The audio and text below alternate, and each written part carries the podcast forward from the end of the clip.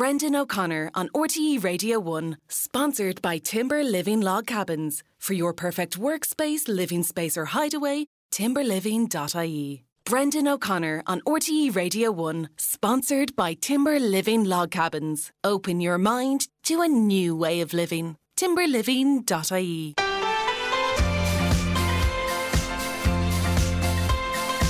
Good morning, and very welcome to the show. Uh, there's no um, big story galvanising all the front pages of the papers today. The Business Post has uh, a story about how Twitter had significantly watered down its trust and safety rules. So that stuff that would have uh, had you suspended or that you would have been made take down before is now just buried, so that people would have to go looking for it. And this is, you know, the, the usual abuse and offence and that kind of thing. Uh, the Sunday Times, we'll get Toscan du Plantier killer Gardaí tell her son, family reassured of arrest 27 years after murder in West Cork. The but the Sunday Independent front page story certainly would pack a punch. It's a story about uh, Aoife Johnston, and Aoife Johnston, you remember, is a 16 year old who died in University Hospital Limerick. Uh, her family held her a mass for her first anniversary yesterday. She waited 12 hours for treatment for sepsis, and by the time she got the treatment, it was too late. And Maeve Sheehan, in inside the the paper, has uh, the, the, the story of what happened on the night, and it's a harrowing, harrowing read. Uh, the Irish Mail on Sunday.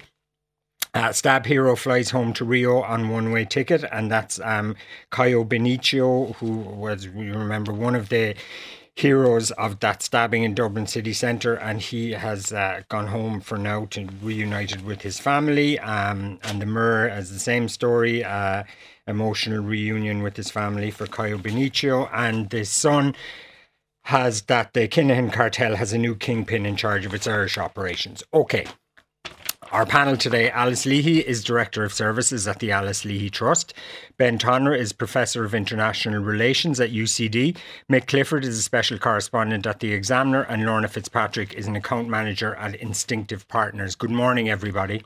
Good morning, Brendan. Alice Leahy, you're upset about the uh, new ambassador's residence uh, that we are buying in, in Washington. Uh, Lorcan Allen is writing about it in the Business Post. Uh, y- yes, I am, Brendan. I suppose we're hearing so much about millions these days, it's hard to get around it, but property may be much more expensive in America than it is uh, here. But anyway, a new residence, a nine, nine bedroomed residence, uh, and it extends to 15,000 square feet for our ambassador in America and the cost of it is, is really uh, astronomical. Well, it, well, nothing, no, it's it's twelve million. It's, it's significantly lower than previously reported figures. It is, and and they say a rigorous economic assessment of the proposed purchase was undertaken. Well, but actually, it's it, it's much cheaper than what the Americans are going to spend on the demolition of Jury's Hotel for their ambassador.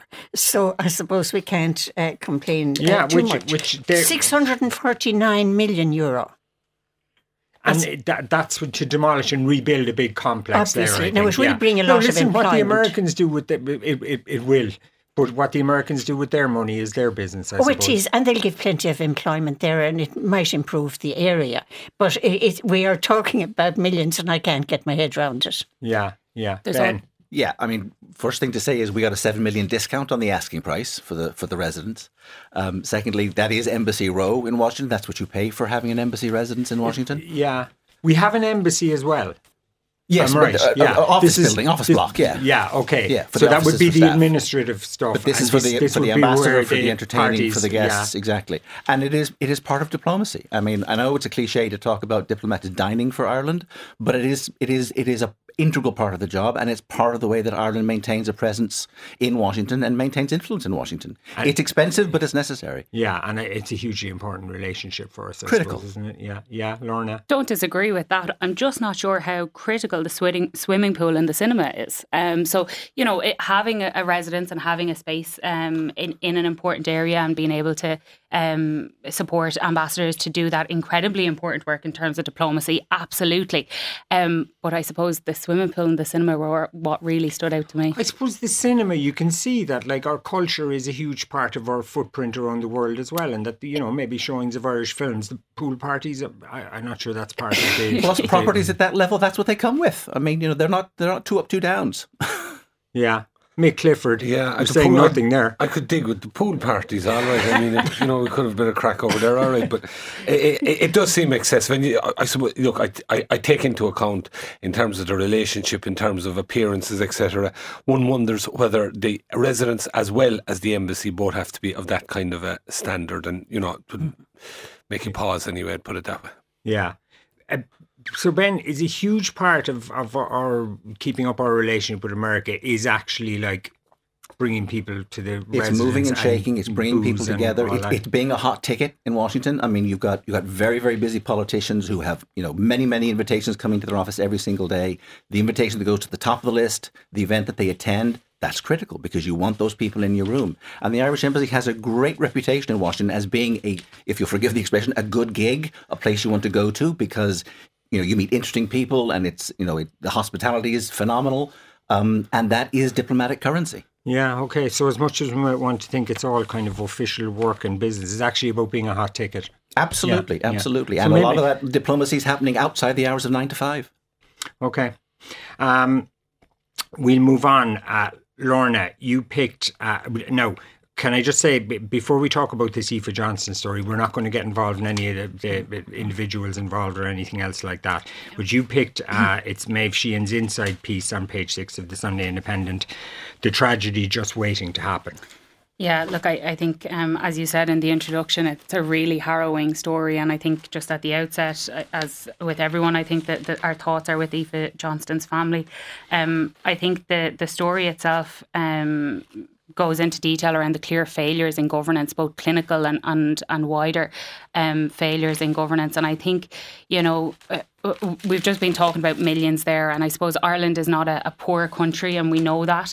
Um, but throwing money at the problem doesn't seem to be fixing it, particularly when it comes to the HSE. Um, and there's lots of stories across the papers today um, about beds that have been promised that haven't come to fruition, um, about recruitment freezes and how they're having an impact on the quality of care that people are are are, um, are receiving.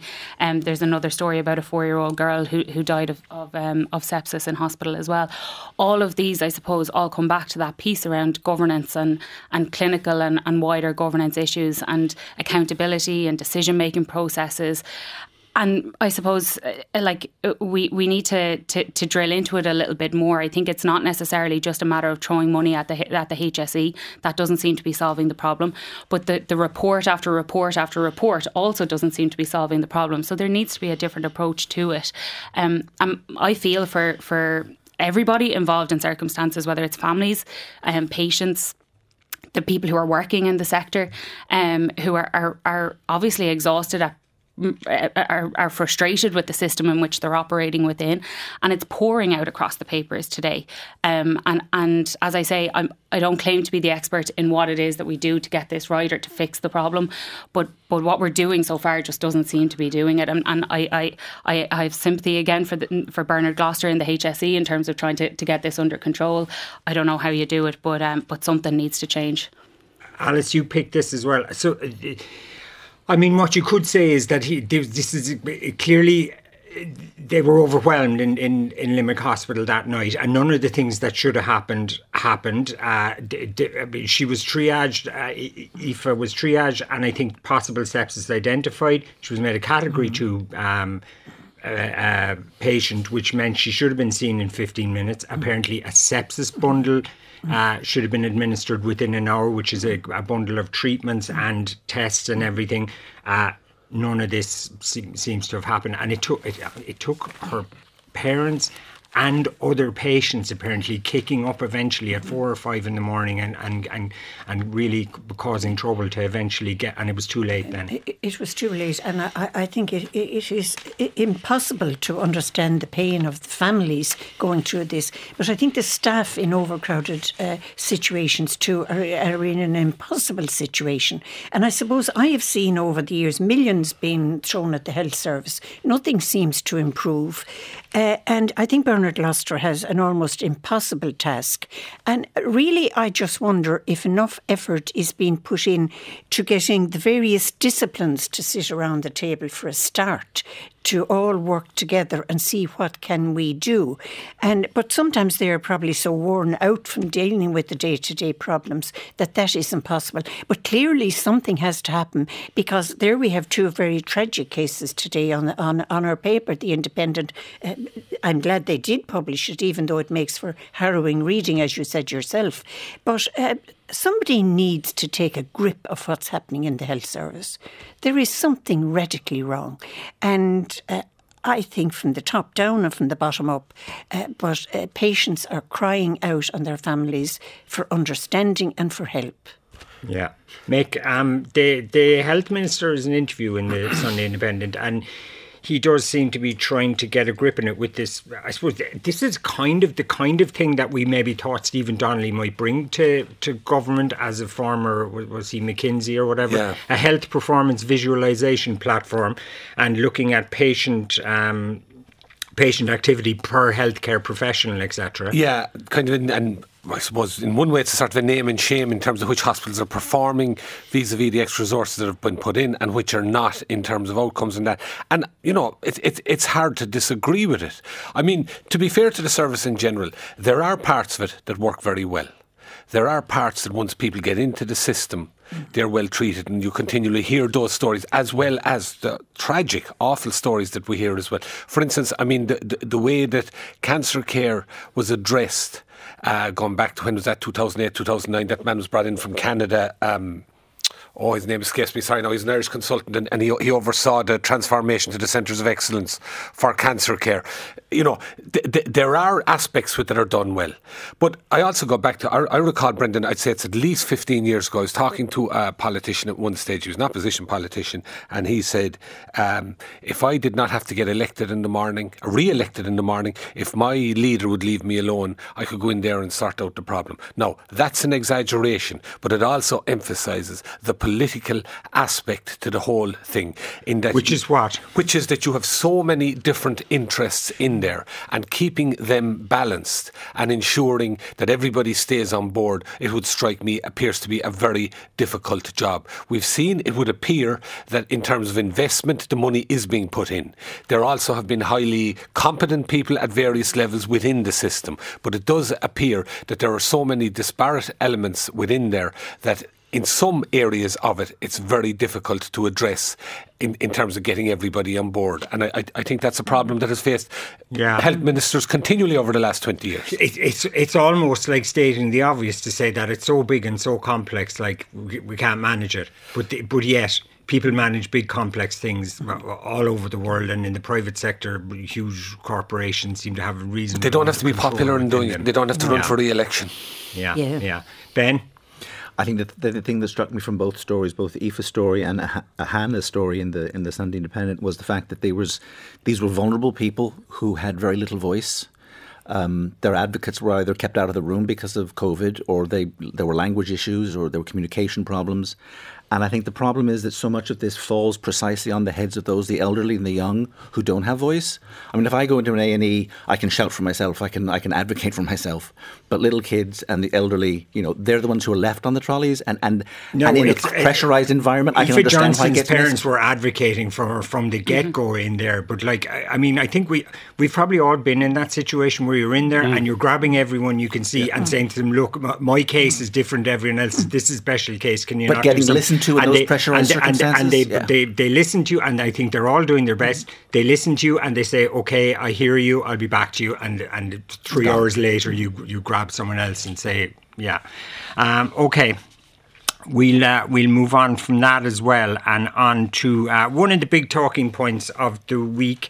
Uh, which is JP McManus and his very generous donation to uh, to the GAA county boards all over the country. Ben, you picked um, a piece from the Sunday Times Michael Foley, McManus gift to GAA is game changer. Yeah, I was fascinated by the fact that it, you know the gift is causing problems for, for a lot of county boards in terms of how the money is to be distributed. Because for some boards, it's it's you know it's very easy to divide it up amongst all of the clubs. For other boards, between the women's games and the men's games and the children's games, they're having a real problem and they're worried about how it's going to affect their, their fundraising.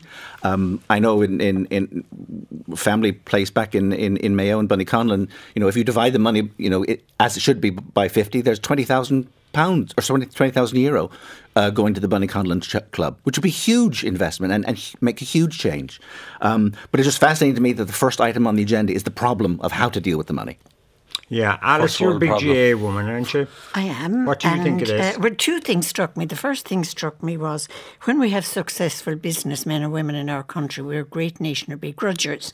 I'm not uh, concerned about how, J- t- all I'm concerned about the tax issues is that, that I pay my tax and that's it. I'm not uh, concentrating on his tax issues. But I, I think uh, I, I was reading Shane McGrath's article and Joe Brolly's, and I think So Shane they- McGrath is in the Mail on in Sunday. The Mail on It- Sunday, and Joe Brolly is in the Indo, and uh, they both give very balanced reports because on the one hand there are people who are saying uh, about his tax, but on the other hand, this money is going to clubs, and I'm glad it's going to clubs, not to headquarters, because the the real life heartbeat heartbeat of the GAA is the clubs, where you ha- where it teaches young people about the importance of winning, the importance of uh, losing, the importance of working together, and meeting people from other communities, and also meeting people who are coming from abroad now who are in the GAA. So I think it is great for the clubs. But on Do you the know GAA, what? Well, you talk there now. I think should he not have given a set amount to every club, maybe because some clubs are only going to get uh, a couple of grand, like and others will get 20, 30,000. Well, yes, I su- but I suppose I haven't gone into the size of the clubs in great detail. Yeah. I suppose the one thing I hope is that we're not seeing Limerick win again for the next 10 years and we'll never get to see Kip, Tip or Cork in a good Munster final again. Yeah, we need a few So- more sugar daddies maybe around the, around the country. Yeah. Uh, Mick, would you be as forgiving about the uh, Swiss Irish philanthropist? I AP? wouldn't really, to be honest with you, Brenda. I, I, I think, in fairness to Joe, probably wouldn't necessarily agree with Joe a lot of time, but I think he's an excellent piece today. Yes. And, um, you know, it points out that. You know, JP McManus, he's a tax exile in America. We call such pe- they call such people tax fugitives, and yet he's he's um, he's not paying. No, his- he he would say his business is in. Switzerland, and that's yeah. where he pays his yeah, taxes. but most people who sort of have a business somewhere else, they tend to live there, and they, they, they, they're not an integral part of the life in the country. Perhaps they departed. Fair play to JP McManus. He soldiered with Limerick uh, GAA through the very bad times. Forty-five years they went without a title. It's not sports washing to that extent. He is a genuine GAA person. There's no question about it. However if you have a scenario whereby somebody has, has departed in terms of obligations to pay taxes, and yes, there's very generous. well, no, he has no obligation to pay taxes. No, no. If he, if he was in the country, Yeah, he would. yeah, It's yeah. What, he, what he's doing is perfectly legal. Yeah. But if somebody who departs and, and that he doesn't have an obligation to pay taxes as a result of departing, then to play a full role within the country and to be Well, put he's allowed to be here for. Is it 180 days over two yeah, years? He's allowed, which is enough. days a year. I think. Yeah, I thought be. it was 180 between two years. We we check that Yeah, maybe, but yeah. yeah, but it's I mean, enough I'm- time I'm to be an integral part of the community, isn't it? well, uh, ask them down in Limerick. You know, I mean, to be fair, in the Midwest, and he is very generous, and, and in all sorts of charities in the Midwest in particular, and in this in GN, as I say, I, I would totally accept the genuine thing. However, you know, we'd all be a lot better off if billionaires like everybody else played their role in society and paid their taxes the way everybody else does. Or just to give you another example, say for instance, he had don't donated mention that any money. more billionaires now. First, Well, well, when you say on. to give you another example, Say, for instance, he had donated that money to show jumping or some what you might call exclusive sport, perhaps maybe even golf, something like that. Would there be the same reaction to his generosity? I don't believe so. So either the principle is there or it's not. Just to give you another example. Well, that he donated to something that is viewed as the heartbeat of community in Ireland, as, as mm-hmm. Alice was saying, like it is, Yeah. it's it's a network that's all over the country on the on, at the grassroots and all that. Absolutely, but he would uh, if, if he was pay, if he was here as a, a tax resident, he'd be paying. We'd all like to donate. We'd all like to donate, for example, our tax money to something that we would enjoy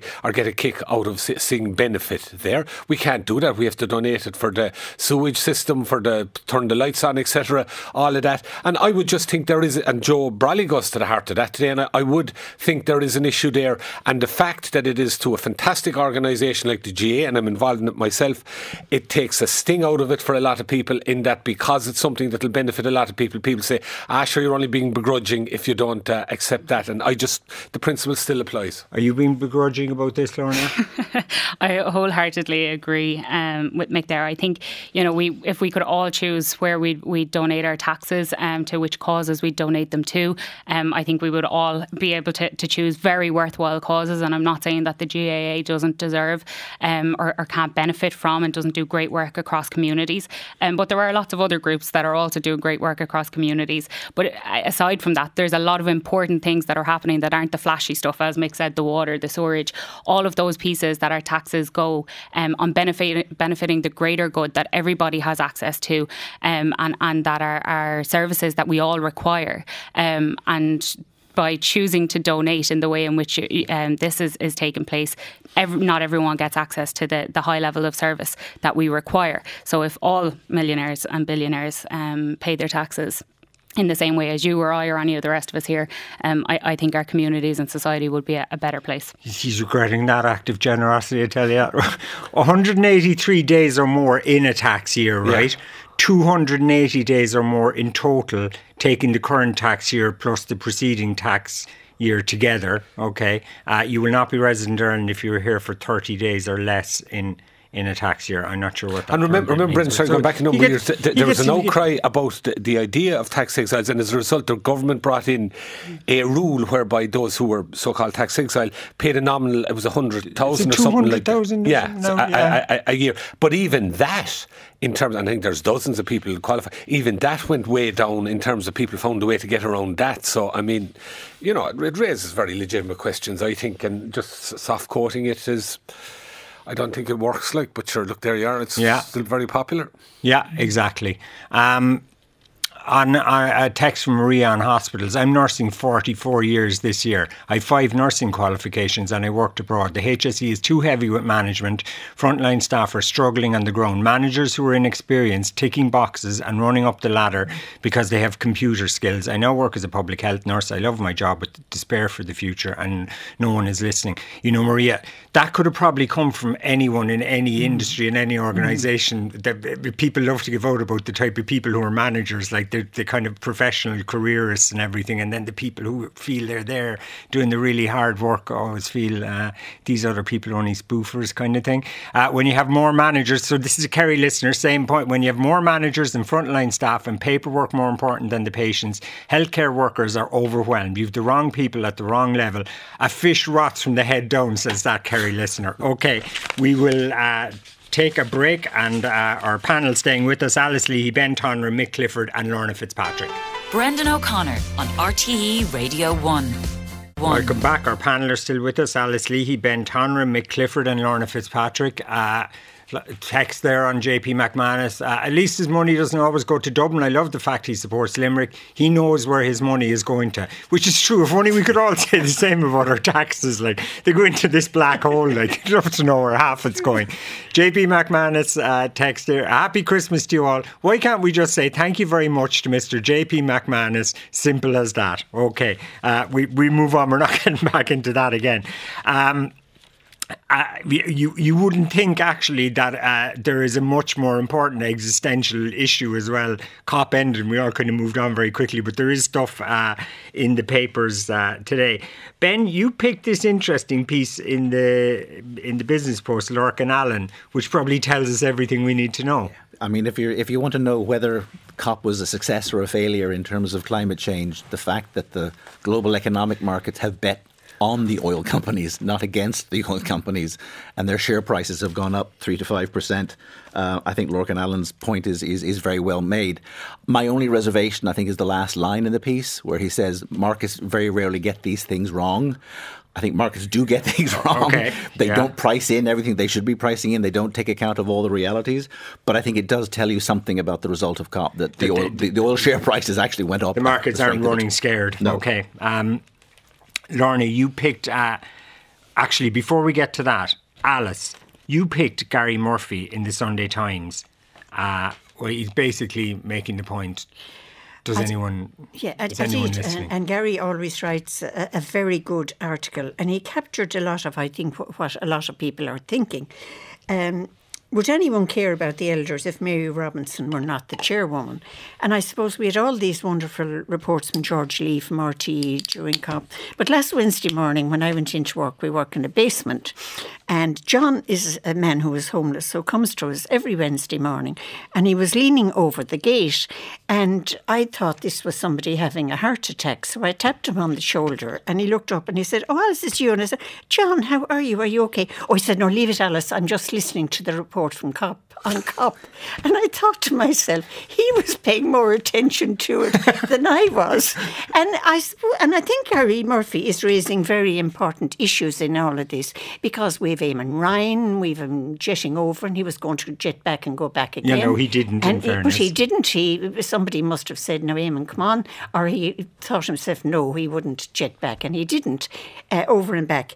But the, and then would people listen, or do people listen to what Mary Robinson is saying? I mean, if she wasn't the head person of the elders, and, I know, but in fairness, deep it did seem like people did seem to be saying that she had kind of uh, exposed Al Jaber. With Oh, she that, has, that thing and I think she's very and that, powerful and that it, it and a very good the dynamic. woman. And I've met her several times, and I think she is doing her level best. But are we? And she did challenge the the people in the Middle East and about the whole in, uh, oil industry. But I wonder, are we as a nation listening as clearly as we should to what she has to say? Yeah, Are we interested? yeah, Lorna. And um, that's the point that Gary is making in his excellent article. Yeah, yeah. I mean, I think depressingly, you probably uh, have a point. Mick, is this back to what you were saying earlier about people needing to get re-elected as well? That like nobody's going, they're not going to change how we do everything that's- overnight, which seems to be, if you listen to a lot of people, what needs to happen. Absolutely, and I mean Gary's piece in, in that regard concentrates on the US, and it's very valid in terms of that that there is no interest. Basically, uh, it's, it's it's a similar situation here. And there's a piece in the Business Post. And the US a bigger oil producer than uh, than Saudi Arabia. Yeah, but there's a piece in the Business Post. Eamon Ryan's impressive abroad, but ignored at home, and, and to a large extent that sums the thing up. Well, Eamon Ryan is talking complete sense. Hmm. He was involved in the negotiations. They're attempting to arrest climate change, but it is not hitting home. And one element to that I just wonder about all the power centres, all the, the electorate, even for instance, all of that. We're talking for, to the greatest extent of an older demographic, particularly a middle age and older demographic. If younger people had that level of influence, I just wonder would the same attitudes be there? Because it would strike me that the only people in, on bulk who actually care about what's going on are very much the younger people who are going to have to face the worst ravages of it unless something drastic happens. And there is just that disconnect there between we, the science is there, we know what's happening, unless something amazing occurs, it's going to continue happening, yet we are not, us in this country, in most countries, en masse prepared to do what is required because it's going to discommode us so much and affect things like standard of living. There's no question about it. But th- that is the dilemma and it keeps happening over and over again. COP was just another example of that. Even the targets they have in COP, one wonders whether they're realistic or there's any chance of achieving them. Yet the science tells us they're necessary. Yeah. Ben. my colleague Aidan Regan is, is writing the Sunday Business Post and he's touching on this point, saying that there's this tension between the needs of climate change, the aspiration for economic growth, and the realities of democratic politics. And those three things are not do not sit comfortably together, particularly the relationship between climate change and economic growth. And if we pursue economic growth and consumption at the rate we are, the planet simply cannot sustain us. But you can't ask people thought that- democratically to make that choice. I thought the green agenda was going to be the next driver of economic growth. That's the, that's that's supposed to fix that hinge, but the problem then is with the democratic consent part, because you're asking people, as, as you're saying, Mick, people like me and most of the people around the, around this table who have a vested interest and a comfortable lifestyle to make real sacrifices, and democratically and politically, people are simply not willing to make those sacrifices. I think the younger generation is different. You know, they can't duck the realities of climate change. They know they they have a, they have a sense of what, what needs to be done, and a lot of them are protesting and and, and, and and animated about it. But you know, we're the ones who vote. We're the ones who have the vested interest, and we, frankly, are the blockage. I think it, it, there's an interesting point here as well, though. Like I, I uh, also pulled out Daniel Murray's piece in the Business Post there about Ryan's um, success abroad, but but yeah, uh, and you, you're a local area. I was just going to say, yeah, I, I, I, have a, a, a, seat in this in terms of uh, as a, a, member of the, the Labour Party, but I do think Eamon Ryan is very skilled and very uh, he knows that he knows his brief inside and out, right? And so that can be seen when he's in his roles in COP and when he's in his roles with the International Energy Agency and, and so on. Um, but when it comes to his conversations at home, he doesn't necessarily connect with people. And um, that's where the issue is. And part of that, I wonder, is. He does, though, does he? I don't think so. Not to the level. Like, he has a very poor image an awful lot of the, a lot of the so time. So there's a kind of a cartoonish stereotype. Exactly. Yeah, exactly. No deserved. Absolutely not. Um, but that image is there. And I think part of it is that when he tries to engage in these conversations, we have a lot of research that shows we have a general understanding of the climate emergency and, and what we need to do generally in terms of recycling and, and so on. But we don't have the in depth knowledge that, it, that Eamon Ryan has in terms of this topic. And when he tries to communicate with people, he's at, in such um, a, a, place with such detail and, and focus so much on, on intricacies that he loses the vast majority of us in terms of the conversation. It screams, it says it's all about democracy. He knows too much about it, like people won't listen to him. But, but I think there is a, a piece here where young people are trying to come through, and, and like we've seen it as has been referenced in terms of Fridays for Future and, and uh, in secondary schools and in, in, colleges around the country. These are the people who will come out to vote and, and have, and I know there's a, a, a, a well used phrase in terms of young people not voting and, and so on, but we've seen a change in that in terms of uh, the, the series of referendums that we've had recently in terms of social change in this country. And young people are engaged in, in voter registration, are engaged Greens in voting. still languish at 4% in the poll. It, it, it, it's baffling. Like they, like they are on the existential issue of the literally like and that comes back to the their, their communication piece and, and back to that intricacy. I think and look again, I'm I, I have um, a, a, position on this in terms of a political representation, and I won't dwell on that at all. But I do think there's a way in which we need to communicate with people that the Green Party aren't getting right, um, uh, and and uh, on on a matter that is extremely important to the future of our, our, our world, the future of our, our country, and, and further afield, and our grandkids and my grandkids. And I'm 30 years of age, but it'll be my grandkids who are, are, are still reaping um, the the the, the uh, consequences of decisions that are being made right now.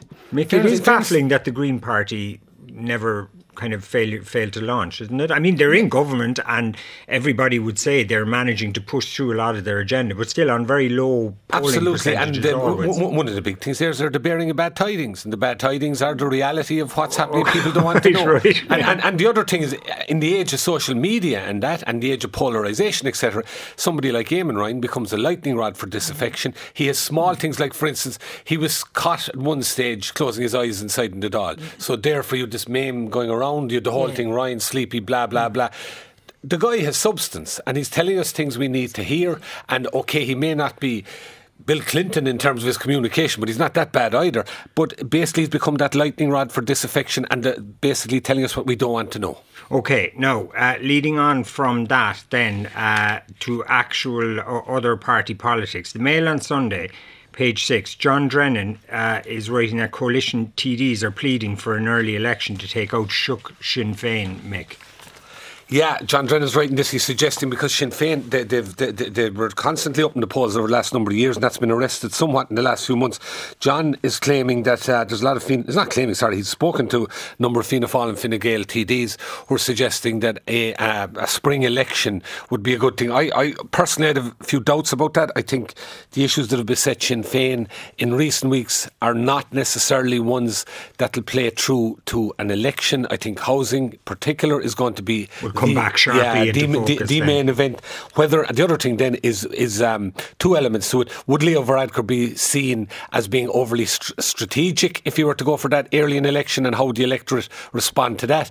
And the other element is the man obviously enjoys being Taoiseach. He might try to try to wring another six months out of it anyway and wait till the autumn. I would still suggest that after the budget in around October, possibly November, is when, when you'd be talking about an election. One other quick thing Fine Gael have a very bad record in wrongly calling, when in government, for a general election. I think a lot of people suggest it happened in 2020 that they should have gone earlier because they, had been riding high over Brexit and all that.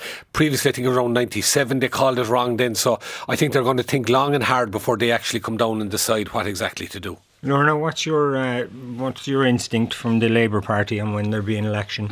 God, I, I wouldn't claim to speak for the Labour Party on this one now, but um, what are you hearing in circles, like what uh, preparations wise and everything? When when have people got in mind? Oh, well, look, I think the the focus for me and for Labour and, and so on is very much in terms of the, the local elections right now. Um, but I, I, presume and I would imagine um, every party is is preparing for a general, which we know is going to be coming in sometime in, over the the next uh, 18 months or so um, in terms of preparing manifestos and all of those kind of things. I would imagine all of that is happening.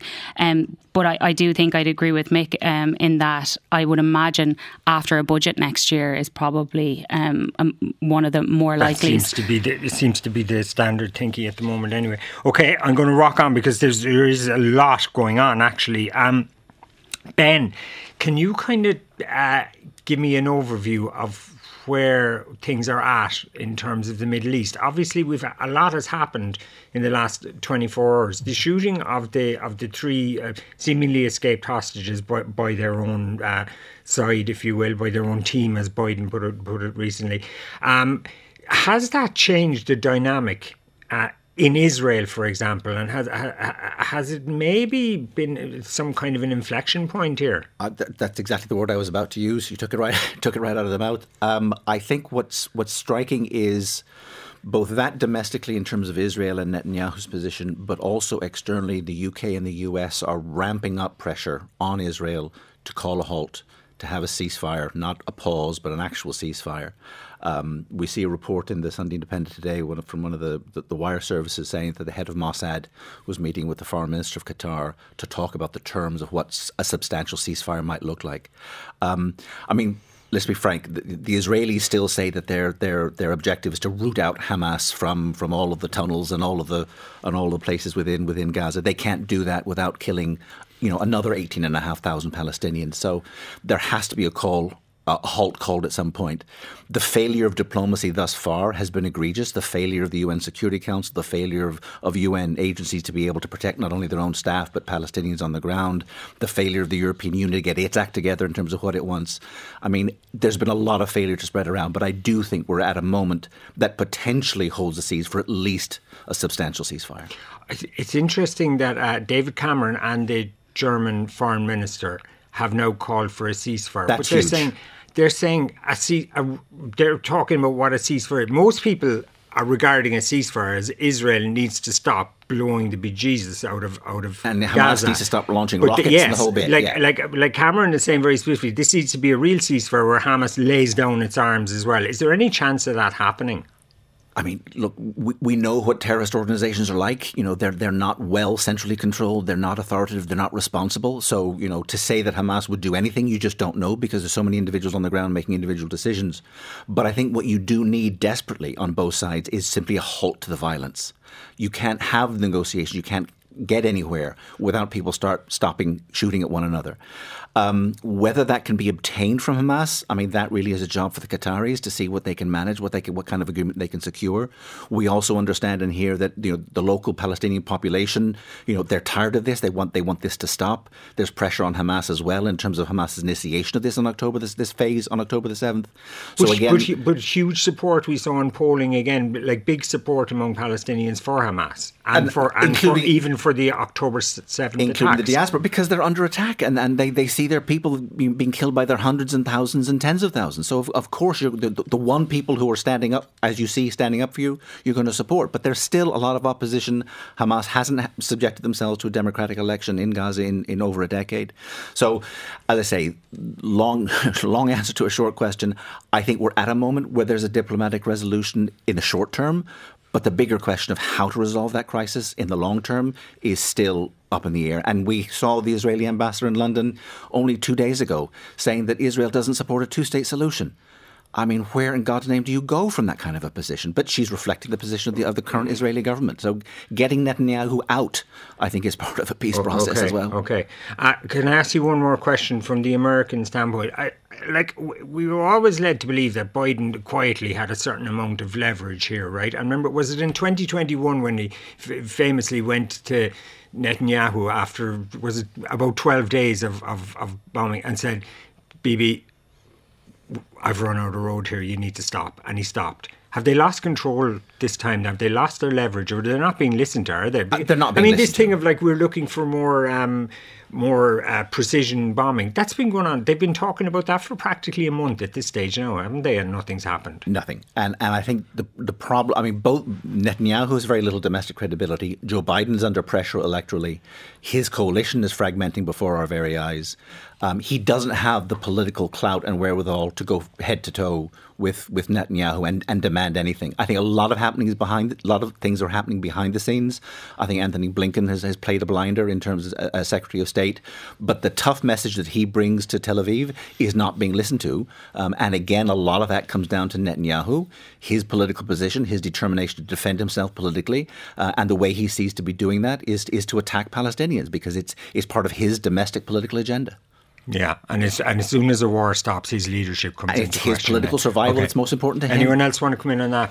Yeah, I mean, the other thing about it i- i- is uh, on an emotional level after October 7th, and in terms of the backing of the Israeli people, you can understand why they began what they began. But they've played straight into Hamas's hands the whole time. There, there's apparent and so called strategic aim to eliminate Hamas. That's not going to happen. You know that, that that simply isn't going to happen. So what do they do? They, they, they're they're continuing to kill hundreds and thousands of innocent people for a strategic aim that simply won't Well, happen and has so people, yeah. far played directly into the hands of Hamas. Just lacks uh, humanity. Like again, um, you know, you, you look at social media, and I, I've seen um, stories happening recently on, on different social media channels where people are being, uh, where influencers or, or whatever who would have a, a following on social media are being uh, are being um, challenged by some of their followers as to why they're not talking about this and why they're not um, posting about the, the issues that are happening um, and the people who are being murdered and, and, and killed so horribly. Um, and and they're saying, I don't know what to say. I, I don't know how to have this conversation. And I think there's a lot of us who are in that position where, we, from a human perspective, we're going, this is not okay and we need to stop. But but how do we stop? And how do we have the conversation where uh, Netanyahu is emboldened by by um, by, by the, the people around him, um, and and uh, Palestinians are crying out for help, um, and and I just don't see what like the EU is failing to, to as as has been said that there's failures all round. And so what do we do? How do, how do we use our voice? How do we have this conversation? What do we do to try and resolve this issue? And and to stop this uh, to, to stop the, the the killing on on both sides. Um because uh, like there needs to be a conversation. We need to be able to to have diplomacy work. So, so on that then. Ben, the institutions, uh, the EU and the UN, whither all of that like? I think that the real problem that we have with the institutions is that you know, the, the multilateral system that we thought we were going to have at the end of the after the end of the Cold War hasn't hasn't materialized. Um, we've seen the rise of authoritarian powers outside that system. We see within the European Union, within the United States, within these institutions, authoritarian parties, authoritarian leaders. There's a real crisis of, of liberal democracy at play, which is being reflected in the, into the international community. Um, and that's why the international system is fragmenting and, and, and failing, to, failing to deliver the goods.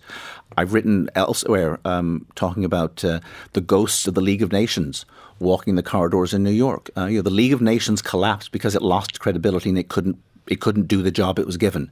The UN is in danger of much the same. In trouble, is it? it? Is very much seriously in trouble, and and diplomats have that job to try and defend it. And I, I was speaking to Irish diplomats after the after the recent uh, stint on the UN Security Council. You know, they said a large part of their job was just defending the status quo. They couldn't advance portfolios. They couldn't they couldn't make progress on anything.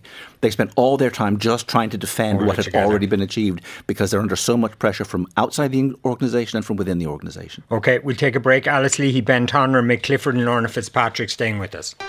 Brendan O'Connor on RTE Radio 1. Welcome back. Alice Leahy, Ben Tonra, Mick Clifford, and Lorna Fitzpatrick are still with us. Alice Leahy, uh, you are concerned about uh, public toilets, and not for the first time. So um, there's a piece in the Sunday Independent. Maya Dunphy is writing That's about right. it. And Maya has. Uh, w- would you believe it? It was. Uh, I'm trying to look up here when I. Um, 17 years ago, we started a campaign for public toilets and public showers in the city. Yeah. And seven years later, when there were the next uh, local government elections, was it seven years or four years, which is it, four years, uh, we made the same submission, and surprise, surprise, nothing happens. I wish some millionaire, I would be quite willing to sit down with a millionaire There we go. tomorrow. And you might would chair probably take a Would billionaire. it, Could probably take a would. billionaire. And a, a, uh, a female millionaire, but I don't know where they are, we would sit down and say, why hasn't this city got public showers and public loos? They're all over Europe and we're a capital city. Now, I would disagree with Maya on, I would agree with everything she wrote, but I would disagree with one thing. She said the public showers at the top of Grafton Street, they were grand. Well, they're not grand. Are You they have- public sh- toilets? They're- that's are there showers there all- as well? No, there aren't showers. The but toilets, they're public yeah. toilets. But that's It's kind of a Nordic looking kind of building, is. is it there and there were a few things like Centre? flowers that were meant to be growing outside it. But directly across the road, in the corner, a corner of Stephen's Green, there were perfectly built public toilets. But I think that's owned by Luas now. Now, the last time I was in there, Brendan, just it's cheerful before Christmas, I was walking along there looking for a, a Cork man who was homeless on the streets of Dublin. The poor man died since, and I knew he was missing from the place where he was being cared for. And I knew I would find him in the public toilet. But how do you go into the men's section of the public toilet? So I grabbed a man by by the arm and said, Look, will you come with me? Now, I'm sure he thought I had other ideas. But there we went in and we found the man. We looked under the door and we were able to shout. He was sitting on the seat and we were able to call him. And we were able to get him successfully back into the care home where he was. And so those pub, there were lots of buildings. There was one in Rathmines, there was one in O'Connell Street. Why have we got rid of everything that was stable and is required? And I, I feel for the staff outside that building in Stephen's Green. They're standing there in all weathers, um, cleaning up after people and helping people. But now, uh, the rest of us sitting around the table here, if we want to go into a toilet in town, we can hop into any pub or we can hop into BT's or any place. But a lot of people wouldn't have that confidence. So I think it is shocking. While we're talking about, you know, ambassadors' residence and we're talking about seat, did you read about the seats in the library in the Dáil? Michael McDowell uh, was questioning the. Value Uh, of how- them. how much is it for four seats? We're 15? talking about all of that. And wait, now I have it Yeah. here because it grabbed my imagination. 15, 15 grand for four Well, seats, but- I think, yeah. Uh, uh, John Drennan, of course, yeah, fifteen uh, grand for seats. Now, what kind Yeah. of what kind of bottoms have they to sit on? How many seats? thrones uh, with, with, with cisterns would you get for that around You would town? get a Yeah, lot and a lot yeah. of toilet paper as well. But it shows in a way how, and I think it's important that we look at that because the new chairs at a cost of 15,000. I mean, what world are we living, what planet are we living on? And meanwhile, you have no public loos or no public showers. Lorna. Of which accessibility is a massive issue that features as well. And as has been said there, you know, we might be able to pop into a, a, a, a pub or a shop or whatever it is to, to use the loo. Um, I remember when I was working with the National Council for the Blind, it's now Vision Ireland, um, and, and there was issues that used to come forward all the time around people having accessibility challenges, being able to get into businesses But to use they're not facilities. there, they're not there even to have access. Exactly, but but that's what I mean in terms of businesses and, and them not being available or accessible. Whereas any public infrastructure that we should build, and, and I agree with you, we should have those public loos available and they should be accessible to everybody to if, use. if anything, we're making it more difficult for uh, visually impaired people to get around too by this slow creep of, Yeah. of businesses, Street onto the street furniture and uh, all of kind that. It's a- a massive Ben, you issue. wanted to come in on the Yeah, toilet just issue. It's, it's not just a passive thing of access. You know, there's an active science in, in architecture, in public architecture, to to prevent people sitting down, to prevent people having access to infrastructure, to to avoid undesirable social situations. So they deliberately cut back on public toilets, public facilities, public seating, public spaces, or design the public spaces specifically in such a way as to make them uncomfortable mm. for people not to stay, which is a bizarre way to treat a public space to try and keep the public out. And, and, and, and particularly people in public, particularly people who are vulnerable, people whom Alice advocates for and, and, and meets on a daily basis, they are no longer treated, to my mind, as human beings, but more as statistics and whether or not, because they're, they're given access to various elements of public infrastructure, does that mean ultimately is there fear that there's going to be vandalism or whatever? That kind of thinking goes on rather than realising. And let's face it, you're dealing with an increasing level of an underclass. I always to look at during the week there, are 3,000 people queuing up for food in, in, um, in the Capuchin Centre there's an increasing number Yeah, of we people. won't call them an underclass, like. So, well, no, sorry, I, I, don't mean that, but I mean Yeah, there, yeah, there's I an increased number of people that are vulnerable Yeah. in, in, in terms of the way the economy is going and that sort of thing. And Alice, then, will you tell me so a bit about um, clients of yours and their Christmas? Well, uh, for a start, we, we never call people clients. Okay. You know, and I don't mind you saying that, but generally we get people ringing us up to say your clients. We say the people who use our service. Okay. Now, I was looking back at last year, Brendan, and the same week, this uh, the, the week before Christmas, we had exactly the same number of people coming in as we had uh, this week.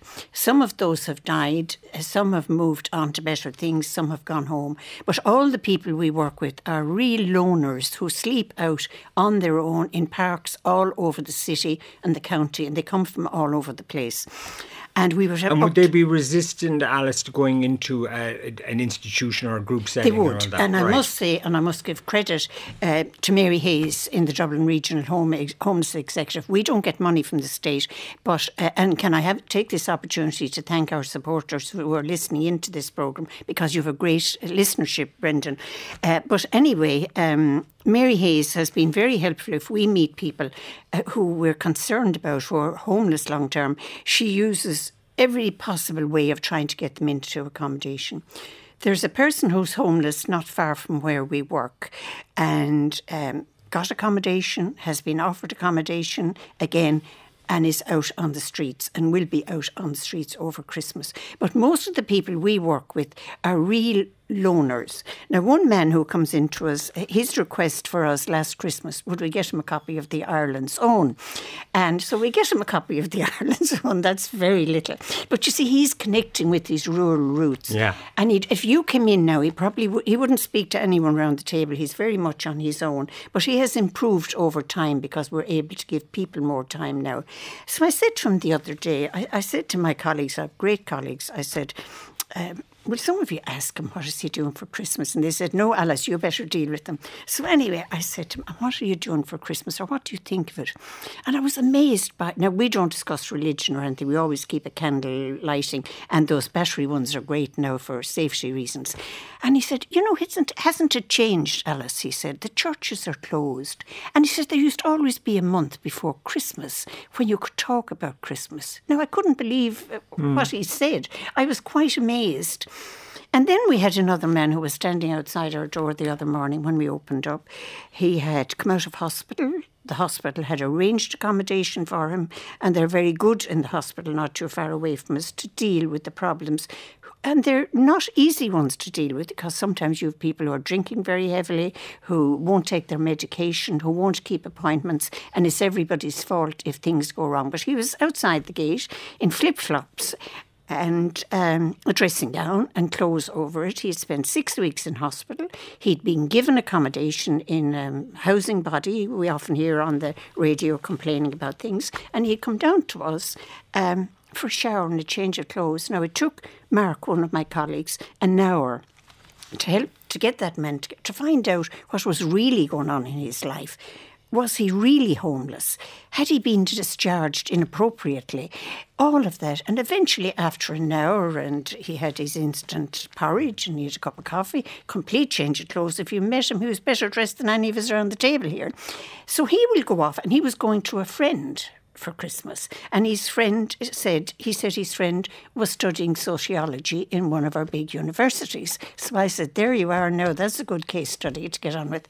So, and then there was a man who, who um, came from rural Ireland, very independent, doesn't mix, doesn't speak to anyone. And I was chatting with a businessman who was very good to us on our steps. And this man came up just wiping tears away he had looked at the candle and he had heard, and we always have Lyric on in the morning because Marty keeps us going with the carols this time of the year. Yeah. And we all listen to, we, we love his, and he's a bit of humour in between, it makes it nice. So, um, it's a sad time for people, it's a lonely time for people. Uh, but then we see wonderful things. People are so marvellous to us over the years. Our work wouldn't be possible without the generosity of all kinds of people rich, poor, business people, all kinds of people. And I suppose, isn't that what Christmas is about? And even that I have the opportunity this morning to be here with you, speaking to the nation. Little did I think when I was growing up, I'd be speaking to the nation about Christmas time. So I think we all have our experiences of Christmas. But I think the people we work with, and then some of them will come into us. One man came in last year, and I'm sure the same will happen this year, with a white feather he had picked up, a beautiful white feather he had picked up where he was staying out in the park. Now, if that's not what the Greens would believe in, and Eamon Ryan would be very pleased Yeah. to see we could have a conversation about the environment. Yeah. Okay, sorry to the rest of the panelists, but I think it was Sorry for going on for so long. enlighten us. Thank One you. thing that struck me about that, so that man who came out of the hospital, and probably so many of your people, and it's maybe something we should all think about. Patience and to slow down a bit and be with these people a little bit. Is it like and and and just take the time?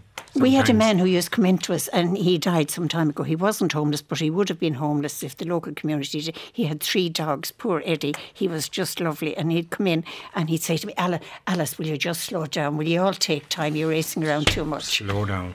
Okay. Thank you very much to our panel today. Alice Leahy, Director of Services at the Alice Leahy Trust, Ben Tonra, Professor of International Relations at UCD, Mick Clifford, Special Correspondent at the Irish Examiner, and Lorna Fitzpatrick, Account Manager at Instinctif Partners. Thank you very much, guys.